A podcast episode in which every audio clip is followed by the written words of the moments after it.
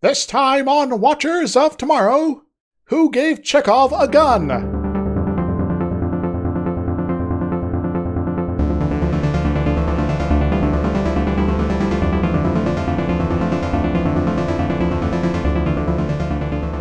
Everyone. Welcome to Watchers of Tomorrow, the sci fi review and critique show where we're putting the humanities back into science fiction. My name is Gope, and I'm joined, as always, by my friend and co host, Dr. Izix. Hi. This is one of the stupidest things I've ever seen.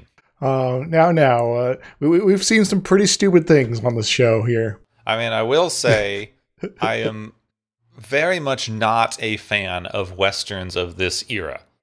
They have a certain, I guess, vibe to them, and this episode really does hit that same vibe. So It does a bit.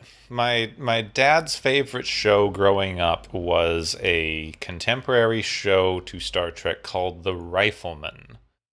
And he showed me a few episodes when I was a kid, and it was the most boring thing I re- remember watching in my entire life. The whole concept of the show was this guy had a specially modified lever action rifle that let him rapid fire, and he used it one time in four episodes.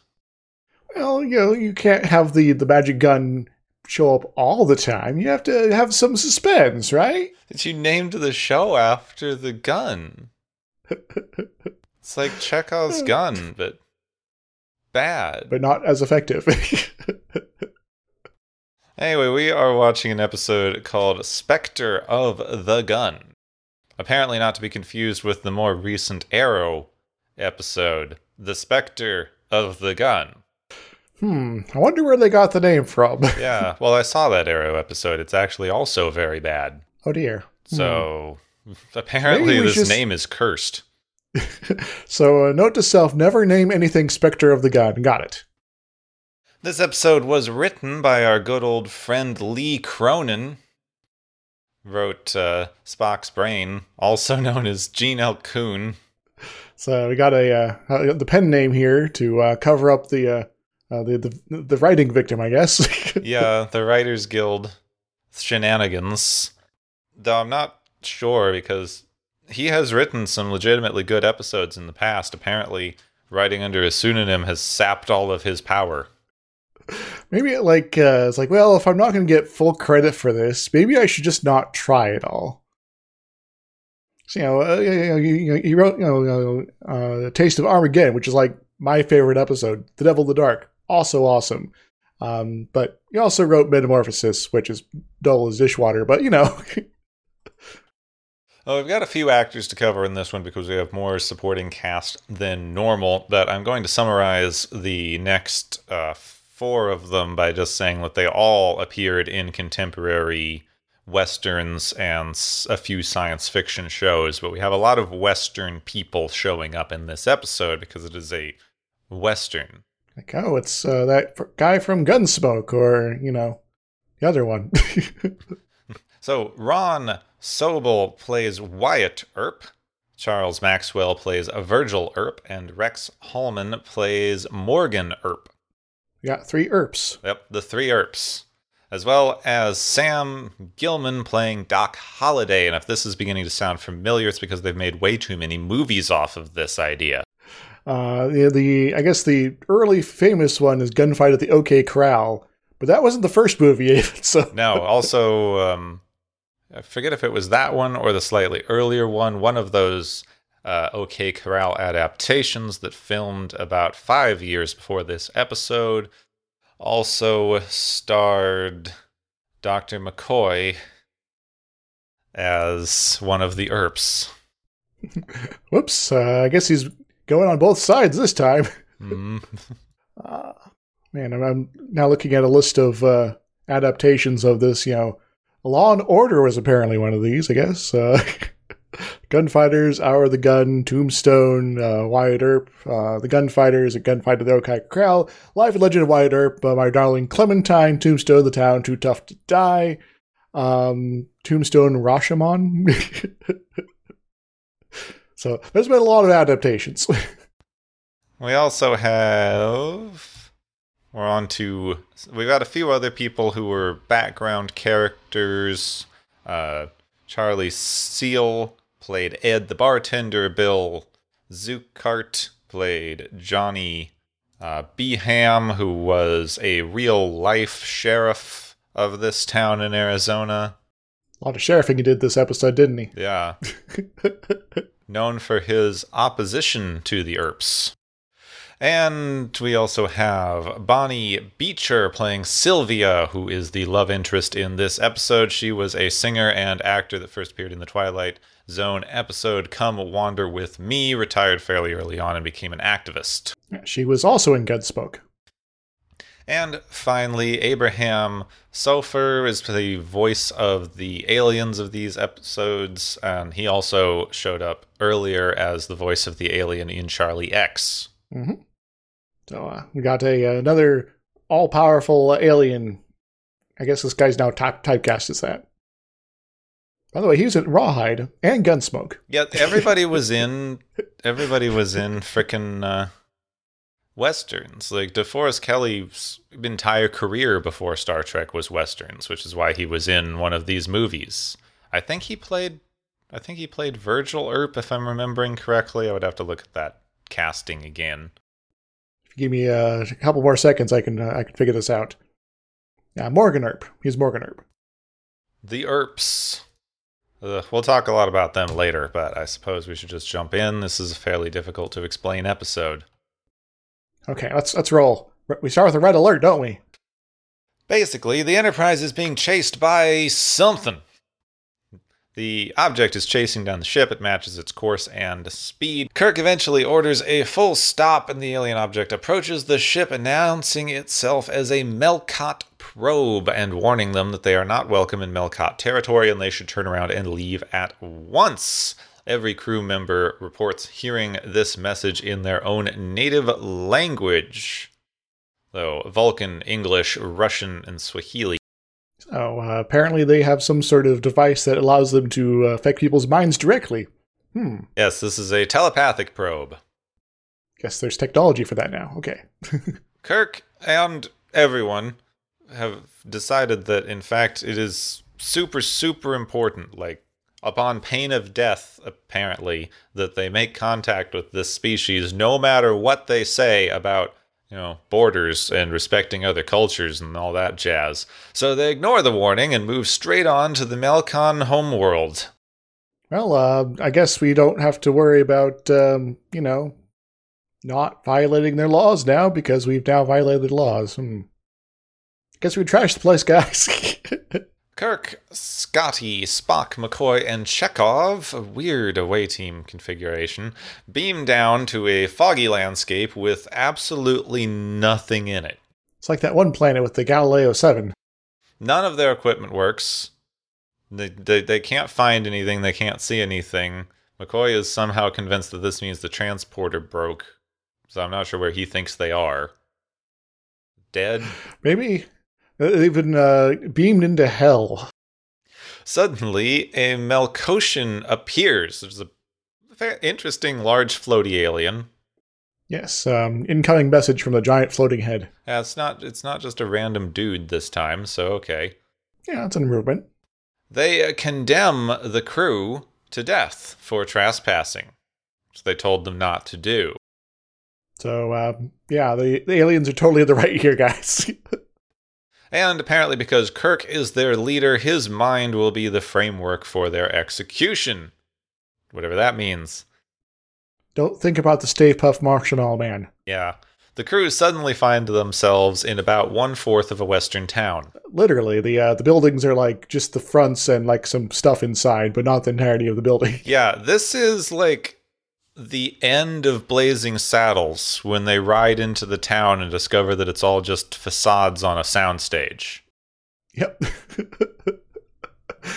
and uh, nobody here really questions that, but you know. yeah, most of the buildings have one wall with a door in it.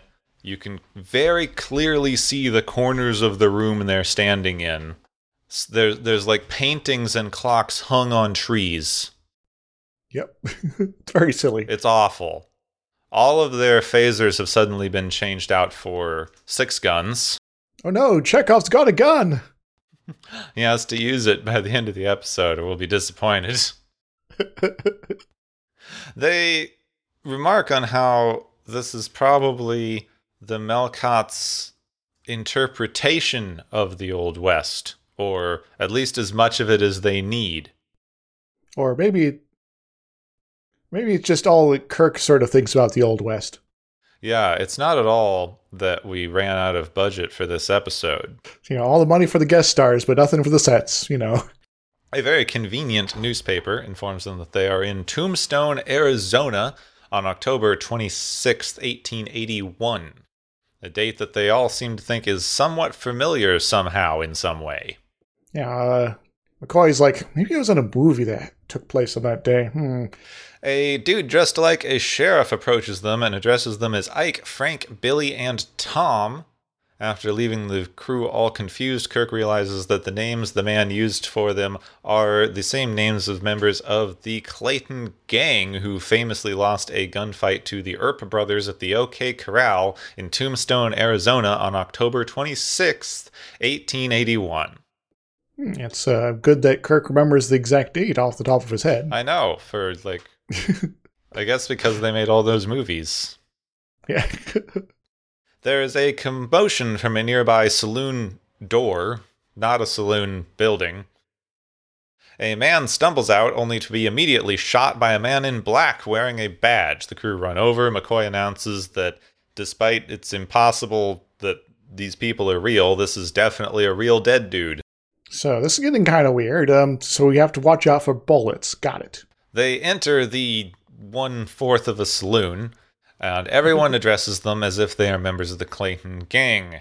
Chekhov is immediately approached by a young woman who's named Sylvia, who starts kissing him and identifies the man in black as Morgan Earp.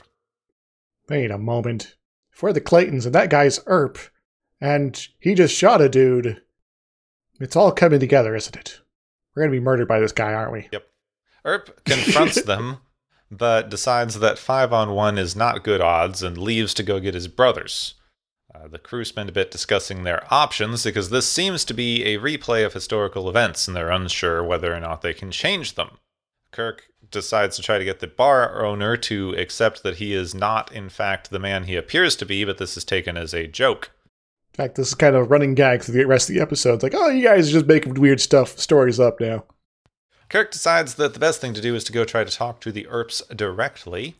He tries to reason with them in the marshal's office, but they will have none of it. Uh, also think that he's joking, threaten him with guns, and annoying, they tell him that he and the gang have until five o'clock to get out of town, or they will be shot immediately. Well, this seems a little harsh. Um, can we just give up our weapons? And so then if you do shoot us, it's going to be straight up murder for sure? No, we'll probably get to that later. Back in the saloon, they continue trying to formulate a plan. They have no way to change history as far as they can tell, and there are no materials in this time period that allow them to make a communication device to contact the ship.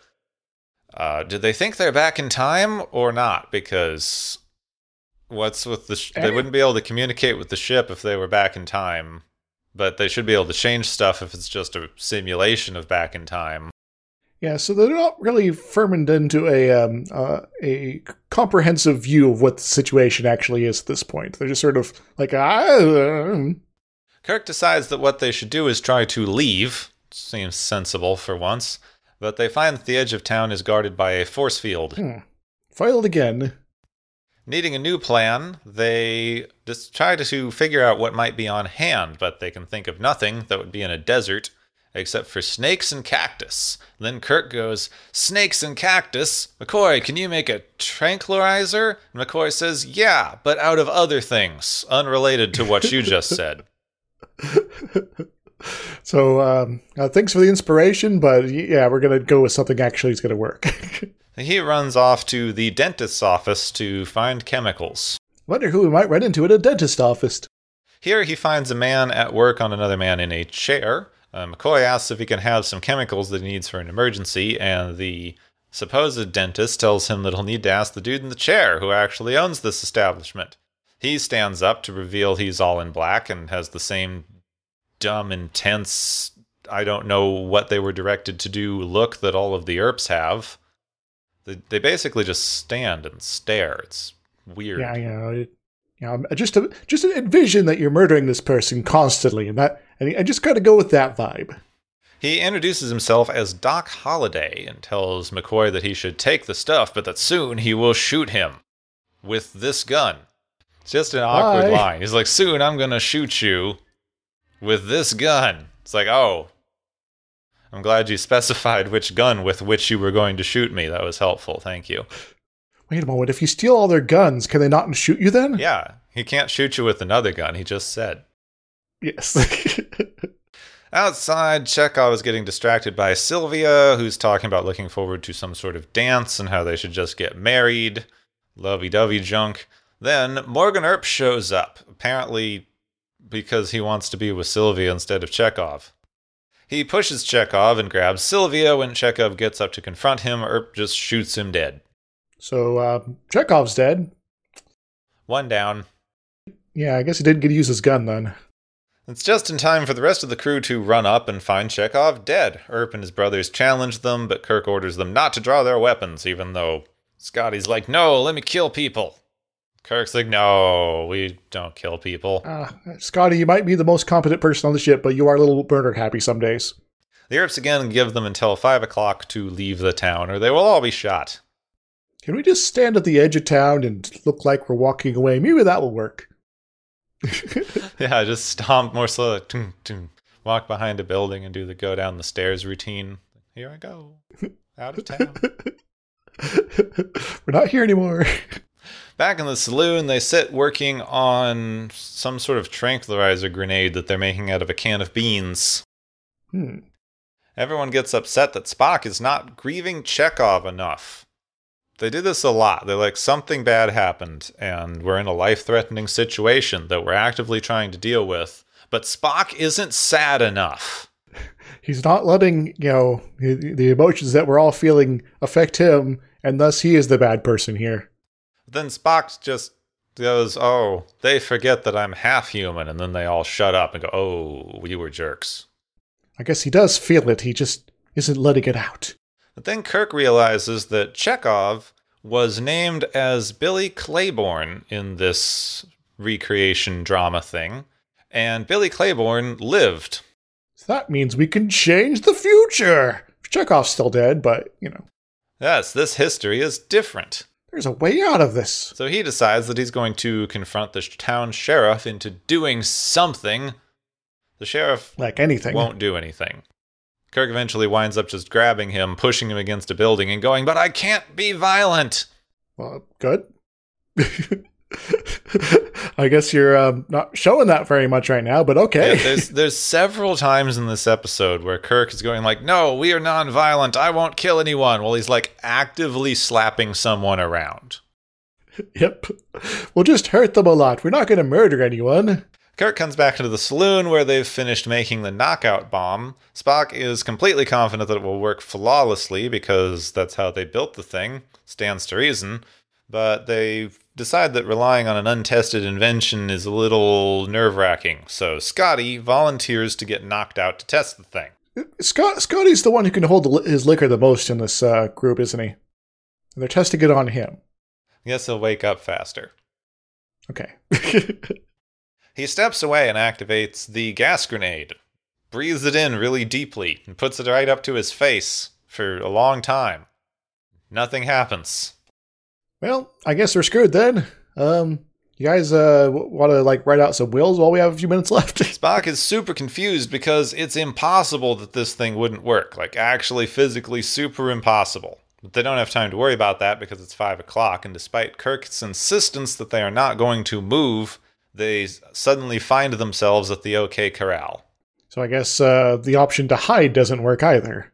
So everyone's freaking out because they don't have a way to win this fight and they're all going to die, but Spock's really calm because he's decided that none of this is real. Well, uh, that's good to know, but what about the rest of us? Yeah. So apparently the logic goes that their bomb thing should have worked, but it didn't. Therefore, the natural laws of reality don't apply. So the only things that can hurt them are things they think can hurt them, like bullets. even though Scotty thought that he would be knocked out by the gas thing. So, I guess maybe it's very selective? Yeah. Or maybe Scotty was distracted at the time. I don't know. Uh, McCoy says that they're humans and they can't just decide bullets aren't going to hurt them, so Kirk orders Spock to mind meld with everyone and make them really sure that nothing can hurt them. That's kind of a cool ability you can just suddenly do. All right. The Earps and Doc Holliday march up and stand in front of the crew. Kirk puts his hand on his gun but doesn't draw, but then the lawmen open fire anyway, emptying their bullets into the crew, and who are not even remotely phased. Well, I guess we don't have to die today. That's good, I guess. Kirk kicks Morgan and hits him to the ground. Uh, he points his gun at his head, but then decides not to fire, and they are suddenly back on the bridge with Chekhov. so we are not on the planet then. Yeah, never were. I guess uh, at a, past a certain point, everyone just kind of was in a fantasy world. They do that a lot. Yeah. Chekhov doesn't remember anything except that there was a girl there, which they decide probably saved him because he was, I guess, too horny to die. so I said distractions. They probably never left the bridge in the first place. The probe that they were next to blows up, and then suddenly the Melkot from earlier appears and goes, Hey, you didn't kill anybody. Are you all like this? And Kirk goes, Yeah, we're here to talk to you about how much we don't kill people. And then Melka goes, Oh, cool. Welcome in then. Good job. okay, then I guess that go away, never uh, enter our, our space thing is only a temporary warning. And the end. We're done here. The end. yes. Uh, don't forget the harmonica sounds. Oh, wow. This was very silly and dumb. Yes. and silly. So um, I think the first thing I want to mention is that the uh, the the gunfight at the OK Corral didn't actually take place in the OK Corral. No, it took place about two streets down in front of a photography store, if I'm remembering right. Uh, guess the gunfight at the photography store next to the OK Corral doesn't sound as good.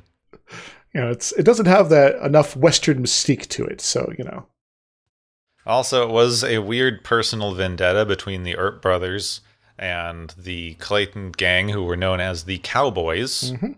And the Earps were later arrested for murdering because you just shot a bunch of people. They were later cleared when it was decided that they were within their legal rights to do murdering because uh, Morgan Earp was, in fact, a federal marshal for the territory.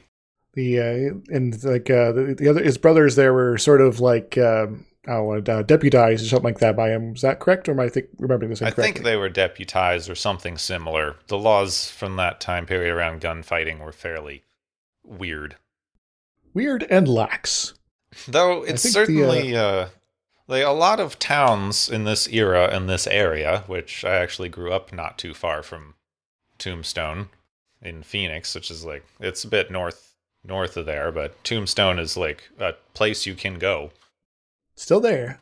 the the idea that this lawless west whatever expansiony myth area exists um, most towns in this area in this time period actually didn't allow guns Mhm. like at all you'd have to check your gun at the border so there wasn't a bunch of like random gunfighting in the streets and whatever saloon draws and all these weird things it was it was not at all like the movies Yeah, and indeed, uh, part of the uh, justification that they uh, that the the Earps used for against the uh, the the Clantons there was that the Clantons were violating this particular law in the uh, in the uh, the town there. It's like they didn't give uh, you know give up their guns, so uh, so we're gonna cause a tussle.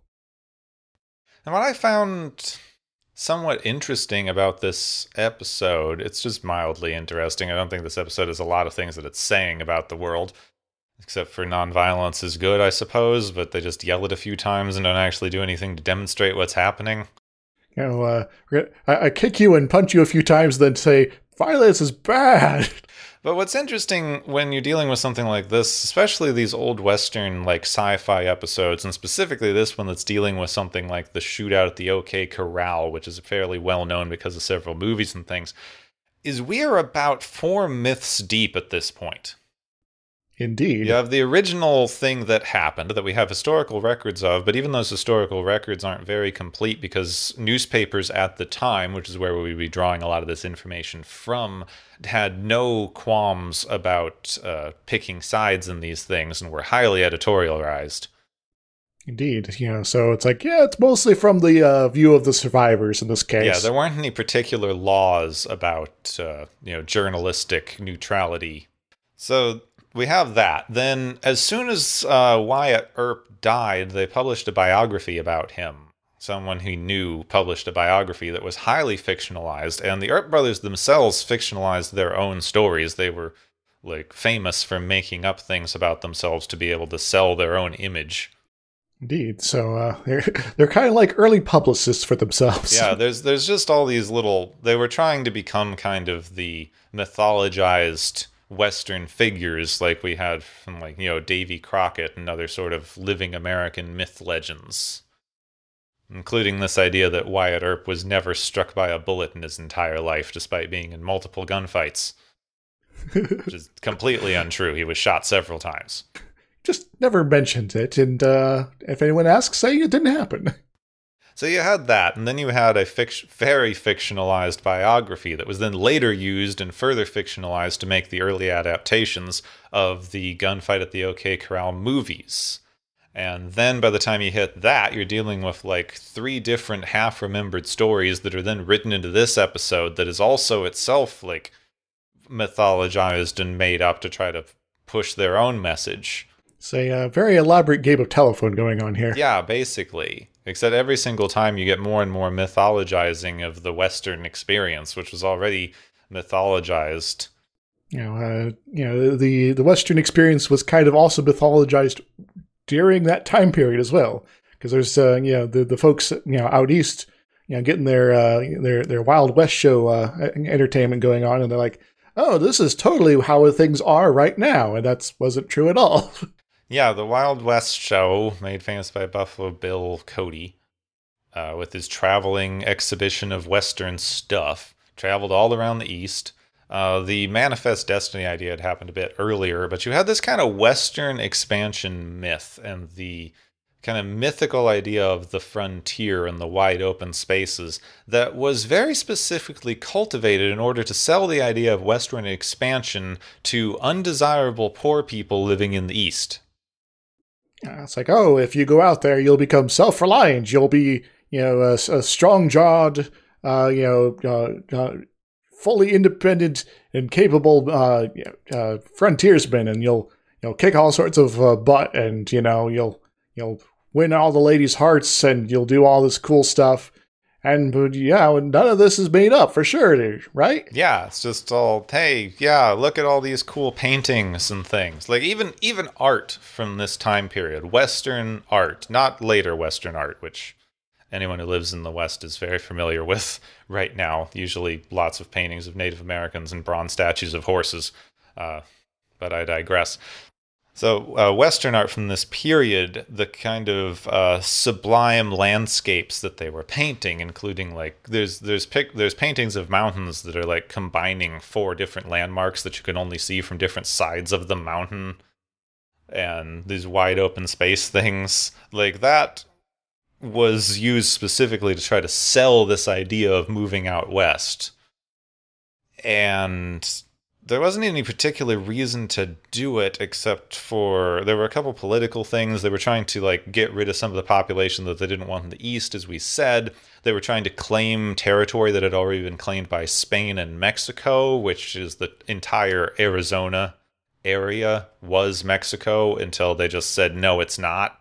There the uh you know there's a whole like California kind of becoming independent. It's like oh actually part of the US now. Yeah. And just sort of hand wave things away. and all that was to secure southern uh, railroad routes that bypass a few large mountain ranges in that area. Because you had a southern railroad company that was trying to expand through what is now southern Arizona, but was at the time territories of Mexico, that was in direct competition with a northern railroad line that was taking a similar route up through the Oregon sort of area. So, uh, you know, people trying to make money here. So I guess we have to make sure that we, you know, grab all this territory. And how are we going to do that? Well, if we just have our people show up, then it works out, right?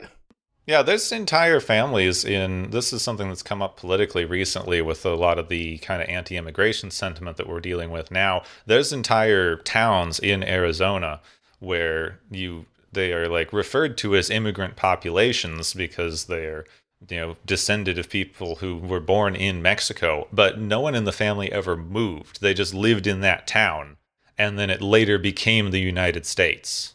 So the the U.S. immigrated to the area, not the, the other way around.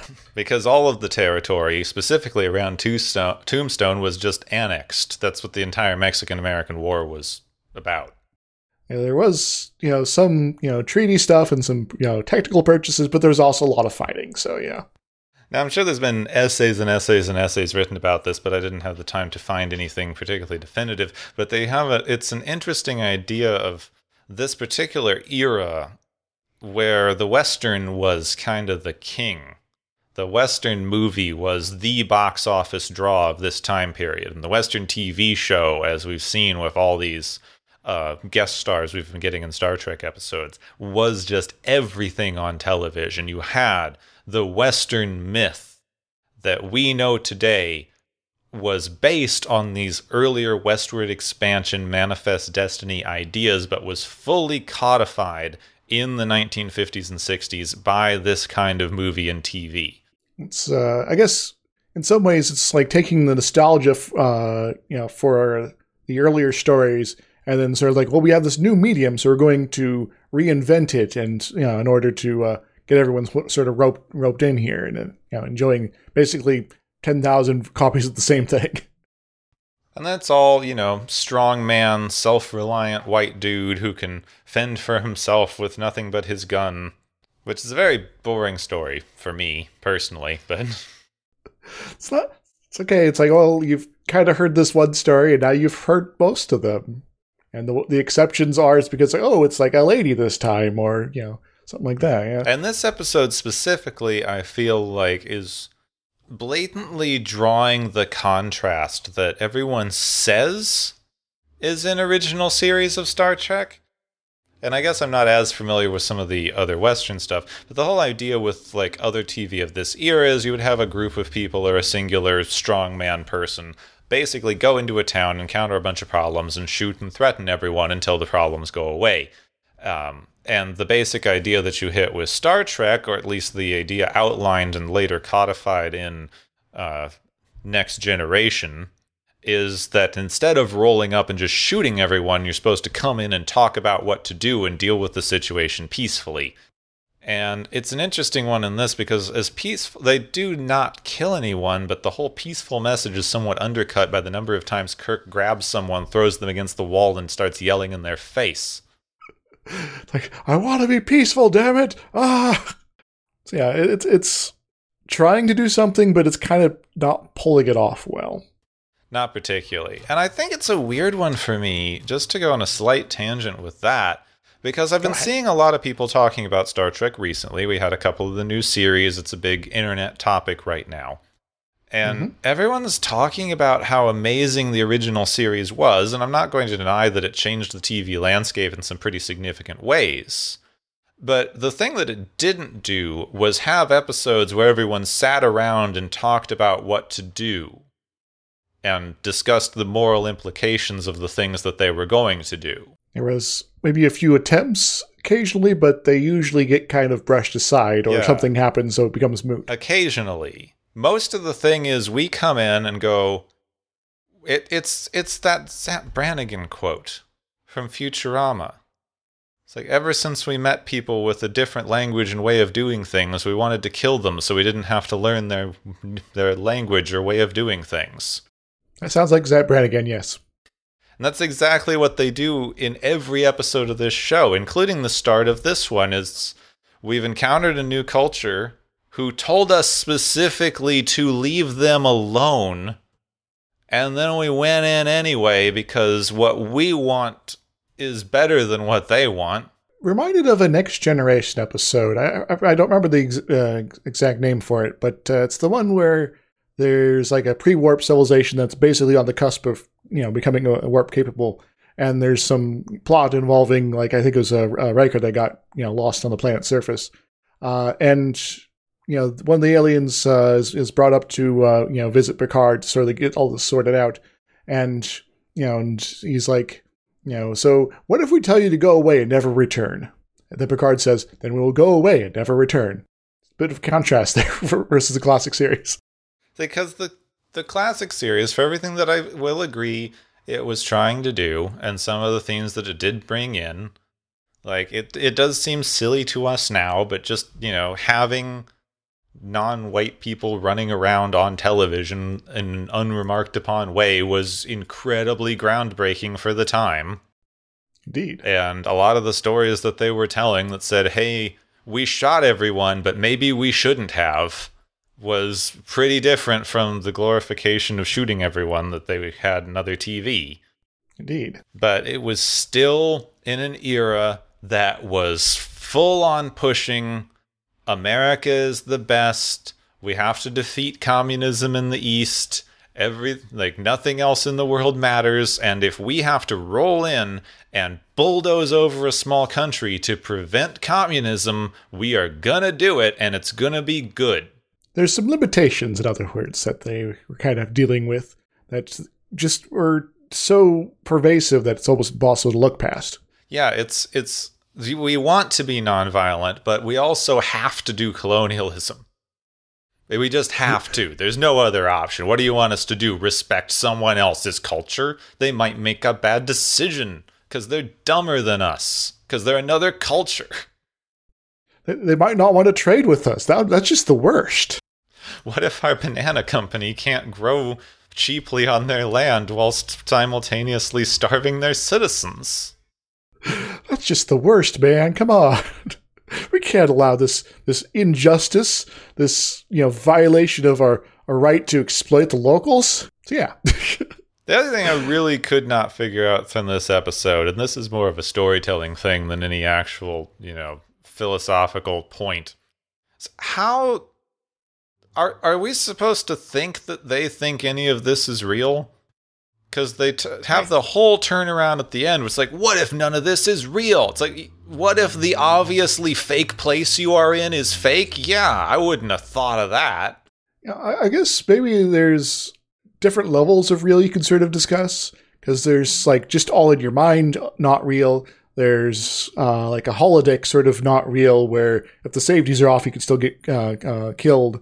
But if they're on, then you're probably gonna be okay. Uh, and then there's the the not real, as in these are all actors, and this place is act- these events are still happening. It's just all a, uh, a pretext to sort of have these things going on. And so I guess they're maybe trying to drift between these different sort of perspectives here, and they just kind of near the end, it's like, oh, I guess it is just the completely in your mind one, but this feels so real that we need some help, I guess. It is kind of interesting to go for that's all in your mind and if you believe that things in your mind hurt you they can hurt you. We do have some evidence for this. Uh, there's a lot of placebo slash nocebo effect research which is basically that if you believe something strongly enough it can have a physiological effect on you. Now you're not going to die of a gunshot wound that you thought you took but you can get knocked out, which is why I thought it was in, it was really interesting that Scotty didn't get knocked out even though he thought he was going to be knocked out. When that's definitely something you can do. Like if if you expose someone to an inert gas but have convinced them that it's going to knock them out, there's a pretty good chance they may pass out. Yeah, it's like, oh, oh, I guess, but it's time for me to pass out now. You know, and you you sort of become uh, prepared for this to be the outcome, and then when any sort of stimulus at all, even if it's a completely imagined, happens, then your body sort of reacts as it is expected to react. Yeah, you can see this in all kinds of things. Like people have been given sugar pills and like told they do a certain thing. It is why it is the entire reason that we developed double-blind placebo-based studies in medicine is to get around this because so much of the effect of any medication you take is going to be the placebo effect. Indeed. In so, some cases, it can be up to 70% of the effectiveness of the drug. It's pretty wild. yeah. Uh, this uh, sort of a quick aside. It's uh, this uh, placebo effect does remind me of one of my, uh, you know, I guess uh, favorite random scenes in a, uh, a book I've re- read. Uh, it's from the the Golden Globe. I forget the name of the author, um, but the guy is basically, I guess, hitchhiking sort of across the solar system, and he gets his uh, himself a little like oxygen bubble tent uh, on the outside of a spaceship at one point. And he's like, okay, so it's going to be like two months before we reach our destination. I only have enough food and water for like five days here. But if I enter a hibernation state, I'm going to make it. Oh no, this is not the hibernation pills. It's aspirin. I'm going to pretend it's hibernation pills. and uh, it's kind of ambiguous if like the one he pulled out was just the aspirin and the other ones actually were real because he takes several of them throughout the trip. But uh, he he barely makes it. He has a bad time though. I mean, you can kind of will yourself into that kind of hibernation. There's a bunch of unclear stuff. There's like, I've seen reports of people being able to slow their heart rates way down in meditative states and things. Mm-hmm. So there's a lot of this stuff that's who knows what's apocryphal and what's not, and what's some random half trickery there's supposedly a group of, um, for lack of a better term, I've heard them called monks who live near the Himalayas that can go out into the freezing cold and make and put themselves in wet blankets and then just concentrate enough on raising their body temperature that they're fine and they kind of like steam the blankets up. Yeah, I was uh, just thinking about that. Uh, so I was trying to remember what, what show that was like featuring that but it's sort of like, yeah, when no science doesn't understand this sort of thing. And there's some of that that's like, who knows? Like we just haven't tested it enough. But some of that, I mean, you do have a weird amount of impact on what your body does because it's not really that separate. Some of it, like maybe it's some sort of weird trickery or something else is going on. But some of it you could just you, you, probably can raise your body temperature by thinking about it hard enough if you should want to. Indeed. You know just the you know the, the training of the mind to get there is a little more, uh, more complicated than just sort of think this and it'll happen but yeah. Well some of it depends. They've they've done a lot of studies on this kind of thing. And like if you are treated well when you are in a hospital and you're treated like you're going to recover and the doctors and everyone around you is nice to you, you have a significantly higher recovery rate than if you were exactly the same situation and disease, but you're treated badly and not told that you're getting better and you feel like you're going to be getting worse. I've had several times uh, throughout my life where just seeing a doctor and having them not like be dismissive or something like that just made me feel generally much, much better than I had been when I you know uh, came into the place. Uh, so yeah, yeah, yeah. Which we should be doing better stuff with that in medicine because it's really easy to do, and we know it has incredibly significant impacts on whether people improve or not.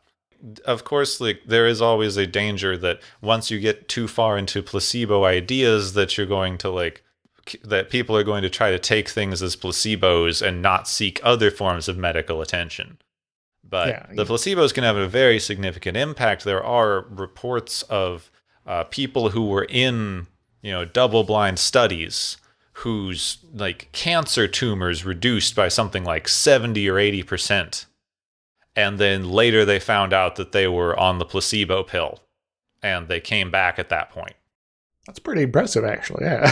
now, these are some few and far between things. This doesn't always happen. It's not 100%. But, you know, if you can give someone a sugar pill and possibly reduce their tumor size by 80%, why wouldn't you? Like, make sure you're doing the other things, but yeah. The other interesting thing that they discovered very recently with placebos is they used to think that you could possibly use them for these things, that it would be immoral because you can't trick people like that in medicine. It's bad. You shouldn't you know you can't tell someone you're giving them a drug that you're not giving them. It's it's unethical. But uh, they recently have done several studies that f- discovered that the placebo effect still works if you tell someone that you're giving them a placebo. It's kind of wild. So it's an entire new sort of realm of medicine that hasn't been fully uh, utilized yet. But you can do that. You can say like hey you know here's what we can do for your you know, cancer treatments. Also, we're going to give you this pill that doesn't have any actual medication, but we have found can, you know, have this pronounced effect, which is all true. yeah, just kind of we just know it works. We don't know how, but you know. so it it's one of those things that I've always thought about. Like we have medications, and especially in something like you know psychiatric medication, antidepressants, and that kind of thing we have medications that have such significantly negative side effects. In the realm of something like that, like there's some, there are some psychiatric medications where the placebo effect is like 90 something percent of their of their effect. The the difference between the like placebo group and the non-placebo group is sometimes like 2 to 3% effectiveness in however they're measuring this. So if you have a difference of like one or of like, you know, one to three percent effectiveness in a pill, and one has significant negative side effects and the other one is nothing, which one would you choose to take? Probably the the one with less side effects. There are people that would say the opposite. Yeah, and it should be a choice if you want it. I would never say that we shouldn't give people something that they would want. A 2% increase in effectiveness on something like that could be incredible for someone. You know, if you're going from, you know, you know, feeling better but still incapable of, you know, living an everyday life that you want to have to being able to manage that with that 2 or 3%, yeah, go for it. But to me it does feel like if you're we're giving people medications that we flat out know are reducing their life expectancy by up to 20 years in a lot of these cases. So it does feel mm-hmm. like maybe we should move over to trying the one that doesn't do that first. Yeah, if this doesn't work, then we'll try the you know the more uh, more side effect prone one. But if it does work, then maybe we're good to go. So that's my soapbox. yeah. but in medicine and in a lot of things, if you're in medicine or anything related, or even just generally, giving someone a good environment where they feel supported and cared about can be, you know, more than half of what makes someone better. Yeah, if people are feeling uh, you know comfortable, then they're more likely to like not strain, and if they're not straining, they're going to be not keeping their body in a state of heightened anxiety. And if their body's not in a state of constant heightened anxiety, they're going to be more able to uh, you know have their natural processes react in a very uh, sort of natural way that isn't you know being sort of hampered by all this external stress. So have a lot of stress. Hi, that was basically everything I had for this because this is a very light, light on idea episode. Um, I think you hit up most of mine as well. I guess. Um, I guess maybe there's still the the the questionable ethics of an alien race that puts people through this sort of trial. I guess. I mean, it's not even. It's difficult to know whether it was supposed to be a trial or if it's just a thing that they use to say stay out of our danged borders. Yeah. a, a way to dissuade people once they sort of get past a certain level. Uh, it's like, okay, this probe's going to figure out who the uh, leading people of this vessel are, and we're going to give them a group hallucination that will allow them allow us to, you know, convince them to go away. That they'll wake up a few hours later, their ship hopefully going the opposite direction, or you know they're going to be you know and, and they'll be too fearful to come over here. And there are a lot. There is a particular philosophical debate to be had over border sovereignty and the idea of like national citizenship as it applies to various laws and things. But we generally agree with the way that we act now around nation states that respecting someone else's borders is a good thing. Except in this case, when you're trying to like I don't think that you can have this art. You can't like roll up with what is in fact a heavily armed military vehicle and go into the person's borders and go like, "But we wanted to talk to you about peace." Well, I'm trying to remember the exact line here, but yeah, you know, a lot of people from your planet have you know you know gone around claiming they're about peace and then taking over. Mm-hmm. Yeah, I guess maybe the questionable ethics thing for me is the they're taking something specifically from Kirk's mind.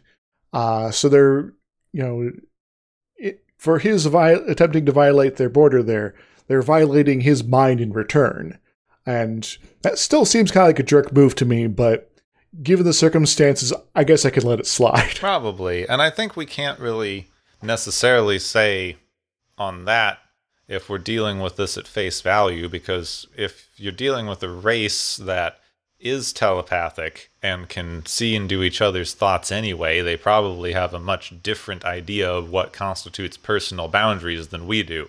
Uh, in fact, uh, other Star Trek, uh, you know, I remember an episode, The Next Generation, where there was some telepathic aliens. They had, you know, had to be had to learn the concept of privacy. That not everyone they're going to meet is going to be an open book.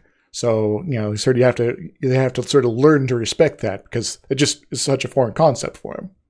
But that's later Star Trek. All right, well, before we get too far on to later Star Trek, then, I think that it's finally time for the galaxy's favorite game show!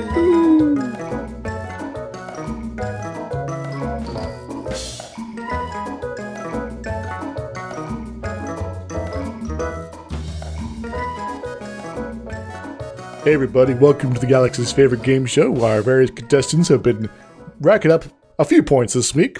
And let's start with uh, this officially advanced aliens prize here, which goes to the Melkots, maybe? Or was this all just psychic trickeries through some unknown means? What do they win, Gepwin? The Melkots get a no soliciting poster, which may be more effective than just a probe that transports people to some mental version of the Old West. Or possibly a Beware of Space Dog. Ah, I, I, I am a big fan of Beware of Space Dogs, also Space Parrots. You have to watch out for those. Our second uh, uh, prize is the TV Love Story Prize, which goes to Chekov and Sylvia for their obviously doomed love affair. What do they win, Gepwin? Chekov gets another one of those misconduct investigations for kissing someone when they think that they're someone else in a case of mistaken identity, which is still a little skeevy. Now, whether or not this person actually existed is another matter. He was very okay with this. Yeah, Chekov, you're maybe you need to like take a step back from this thing that you're experiencing and go, is this the right thing to do, Chekov? Anyway, our last uh, prize is the Become Neo, Neo prize here, which goes to Kirk Company for using the powers of disbelieving to overcome being shot. Uh, thank you, Spock. What do they win, Gepwin? In the tradition of Neo and the Matrix, I think Kirk and Company get really cool 90s sunglasses. Oh, sweet. Which, if I'm reading the recent Star Trek memes correctly, become all the rage in the Federation by the time we hit Picard. Excellent. The uh, future's so bright you could have to wear shades. Take us away, Gepwin. As thank to all of our contestants for joining us, or were they really here or just in their minds on the galaxy's favorite game show?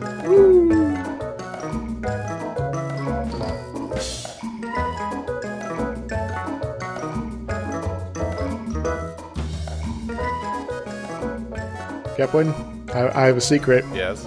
I was not here the entire time. Ooh. This is a projection of my mind.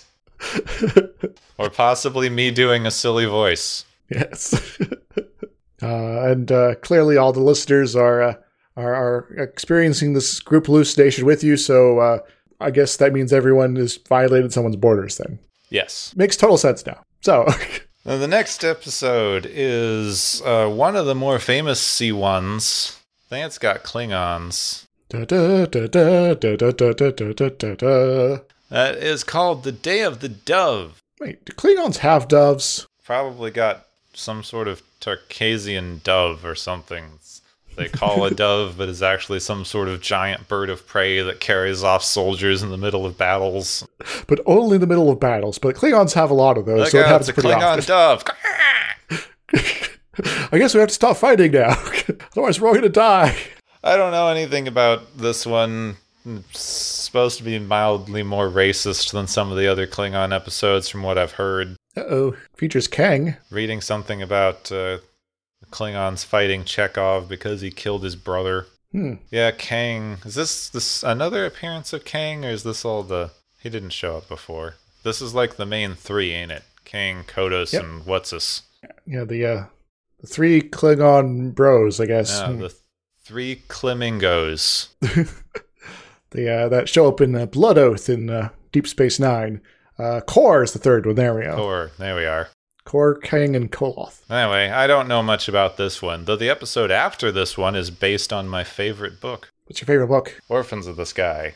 Orphans of the Sky. Pebble in the Sky is Asimov. Uh, don't not familiar with Orphans though. Orphans of the Sky is Heinlein. Heinlein. The universe was five miles long and 2,000 feet across. Hmm, it's pretty small. That description reminds me of a role-playing game setting. But anyway, that's uh that's for the world is hollow and I have touched the sky. But next week we're dealing with Klingons in Day of the Dove on Watchers of Tomorrow. Next time on Watchers of Tomorrow, an alien that loves the dark side of the Force.